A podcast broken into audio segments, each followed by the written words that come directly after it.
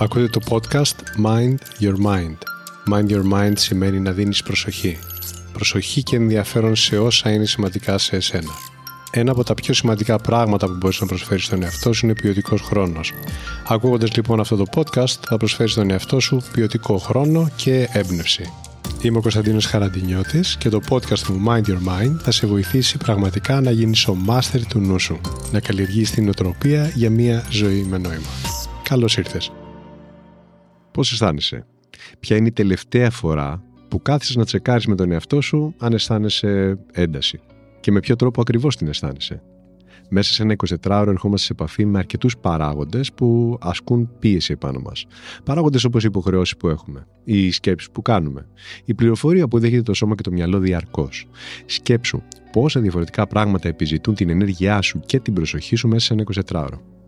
Όλα αυτά αφήνουν κάτι σαν ένα αποτύπωμα στο νευρικό σύστημα. Ένα αποτύπωμα που όσο μένει εκεί, χωρίς την κατάλληλη διαχείριση, μπορεί και να προκαλέσει πίεση, ένταση και τελικά στρες.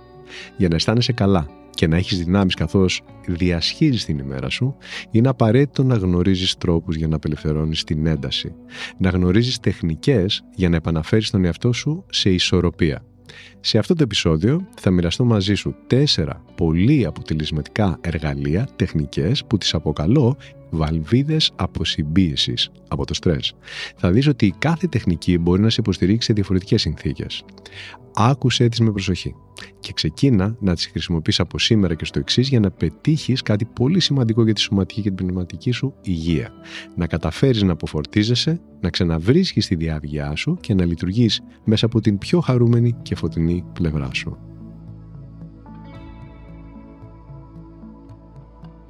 Η πρώτη βαλβίδα αποσυμπίεσης που σου προτείνω να χρησιμοποιήσεις ονομάζεται «Κλείνω τα παράθυρα». Είναι μια τεχνική που θα σε βοηθήσει στις περιπτώσεις που αισθάνεσαι πίεση διότι απασχολείσαι ταυτόχρονα με πολλά διαφορετικά πράγματα. Συμβαίνει. Είναι θα έλεγα μια μάστιγα της εποχής. Θυμίζω εκείνες τις περιπτώσεις που κάνεις κάτι και αντί να δίνεις την πλήρη προσοχή σου σε αυτό που κάνεις, σκέφτεσαι άλλα πράγματα. Ή αφήνεις στη μέση αυτό που κάνεις για να κάνεις κάτι άλλο και μπορεί να αφήνεις και στη μέση και αυτό το άλλο για να αποσχοληθείς με ένα άλλο τρίτο πράγμα και ούτω καθεξής. Είναι μια συνηθισμένη συμπεριφορά που θέλει προσοχή και επίγνωση, διότι κάνει τη ζωή πιο περίπλοκη και πιο στρεσογόνα. Μια σαν να έχεις έναν υπολογιστή, στον οποίο έχεις ανοίξει ταυτόχρονα πολλά προγράμματα, πολλά διαφορετικά παράθυρα, διαφορετικές ιστοσελίδες, ενώ αυτό που πραγματικά χρειάζεται εκείνη τη στιγμή είναι ένα συγκεκριμένο παράθυρο και μία συγκεκριμένη ιστοσελίδα. Γνωρίζουμε όλοι πολύ καλά πως όταν μεταχειριζόμαστε με ένα τέτοιο τρόπο τον υπολογιστή μας, η απόδοσή του θα αρχίσει να μειώνεται και επίσης η προσοχή μας και στο τέλος μπορεί να κρασάρει ίσως και ο υπολογιστής, ίσως και εσύ. Το ίδιο λοιπόν συμβαίνει σώμα πνεύμα σε εμάς όταν μεταχειριζόμαστε τον εαυτό μας με ένα παρόμοιο τρόπο, όπως είπα. Η τεχνική λοιπόν που προτείνω να εφαρμόσει όταν αισθάνεσαι πίεση, διότι έχεις φορτώσει το μυαλό σου ταυτόχρονα με πολλά και διαφορετικά ζητούμενα, είναι η εξής. Κάνε παύση και ξεκίνα να παρατηρείς πόσα παράθυρα έχεις ανοιχτά εκείνη τη δεδομένη στιγμή. Ξεκίνα να δίνεις ονόματα στα παράθυρα. Σαν παράδειγμα, γράφω email. Ένα παράθυρο Έχω ξεκινήσει ακόμα ένα email, αλλά το άφησα στη μέση. Δεύτερο παράθυρο. Σκέφτομαι τι θα πω στην σύντροφό μου αργότερα. Τρίτο παράθυρο. Με απασχολεί ο τρόπος που μου μίλησε ο συνεργάτης μου. Τέταρτο παράθυρο. Και τα λοιπά. Αφού αποκτήσει επίγνωση στο ποια είναι τα παράθυρα που έχεις ανοιχτά εκείνη τη στιγμή, με τη φαντασία σου ξεκίνα να τα βάζεις πρώτα σε σειρά. Αποφάσισε ποιο θα είναι το πρώτο που θα ασχοληθείς. Και φαντάσου ότι το τοποθετείς μπροστά μπροστά όπως θα έκανες στον υπολογιστή σου. Από πίσω βάλε κατά σειρά προτεραιότητας το δεύτερο παράθυρο, το τρίτο και ούτω καθεξής. Αφού τοποθετήσεις στο μυαλό σου τα παράθυρα αυτά στη σειρά με την οποία θα ασχοληθείς μαζί τους, με τη φαντασία σου πάτα κλικ για να κλείσεις το τελευταίο παράθυρο. Και μετά το επόμενο. Και το επόμενο μέχρι να μείνει μόνο το πρώτο μέχρι να μείνει μόνο το παράθυρο με το ζητούμενο που θα ασχοληθείς σε εκείνη τη δεδομένη στιγμή. Αυτός ο σύντομος αρωματισμός θα επαναφέρει ηρεμία στο μυαλό σου και θα σε βοηθήσει να συνεχίσεις οργανωμένα και μεθοδικά. Η δεύτερη βαλβίδα που συμπίεσης ονομάζεται «Σημασία έχει το τώρα». Πρόκειται για μια τεχνική που θα σε βοηθήσει όταν η αιτία που αισθάνεσαι πίεση έχει προκύψει μέσα από την προσπάθειά σου να διαχειριστείς ένα μεγάλο ζήτημα. Σε αντίθεση με την προηγούμενη τεχνική, όπου σε απασχολούσαν διαφορετικές μεταξύ τους καταστάσεις, σε αυτή την περίπτωση αισθάνεσαι πίεση επειδή σε απασχολεί μια συγκεκριμένη κατάσταση η οποία μοιάζει με βουνό ή με ένα μπερδεμένο κουβάρι που δεν ξέρεις από πού να το πιάσεις. Όταν συμβαίνει αυτό, πες στον εαυτό σου αυτή τη φράση. Θα ασχοληθώ μόνο με ό,τι περνάει από το χέρι μου να λύσω τώρα, αυτή τη δεδομένη στιγμή. Η φράση αυτή θα σε βοηθήσει να αγιωθεί και να επαναφέρεις τον εαυτό σου στην πραγματικότητα. Θα σε βοηθήσει να διαπιστώσεις μήπως αναλώνεις χρόνο και ενέργεια σε μελλοντικά σενάρια ή σε πράγματα που εκείνη τη δεδομένη στιγμή δεν μπορείς να τα επηρεάσεις. Είναι γεγονός ότι κάποιες φορές, ιδίως αν αφήσουμε ανεξέλεγκτο το μυαλό μας, έχουμε την τάση να αναλωνόμαστε σε σενάρια είτε να υπεραναλύουμε τις καταστάσεις. Τις στιγμές που μπαίνουμε σε μια δίνη άγωνων σκέψεων, δεχόμαστε πίεση. Για να αποσυμπιεστείς την επόμενη φορά που θα αισθανθείς πίεση για αυτόν τον λόγο, δήλωσε στον εαυτό σου θα ασχοληθώ μόνο με ό,τι περνάει από το χέρι μου να λύσω τώρα, αυτήν τη δεδομένη στιγμή. Κάντο μάντρα σου, αυτή τη φράση. Και αυτή τη φράση θα μπορείς να τη χρησιμοποιήσεις σαν άγκυρα. Θα λειτουργεί σαν άγκυρα για να σε συγκρατεί και να σε γιώνει. Θα σου υπενθυμίσει ότι έχει νόημα να ασχοληθείς μόνο με πράγματα που μπορείς τώρα να διεκπαιρεώσεις, να ελέγξεις και να διαχειριστείς. Η τεχνική αυτή θα σε βοηθήσει να έχεις υποέλεγχο το πόσο σκορπίζεις το μυαλό σου και να βάζεις σε τάξη τη σκέψη σου. Οι καλά τακτοποιημένες σκέψεις σε κάνουν να αισθάνεσαι ηρεμία και ασφάλεια.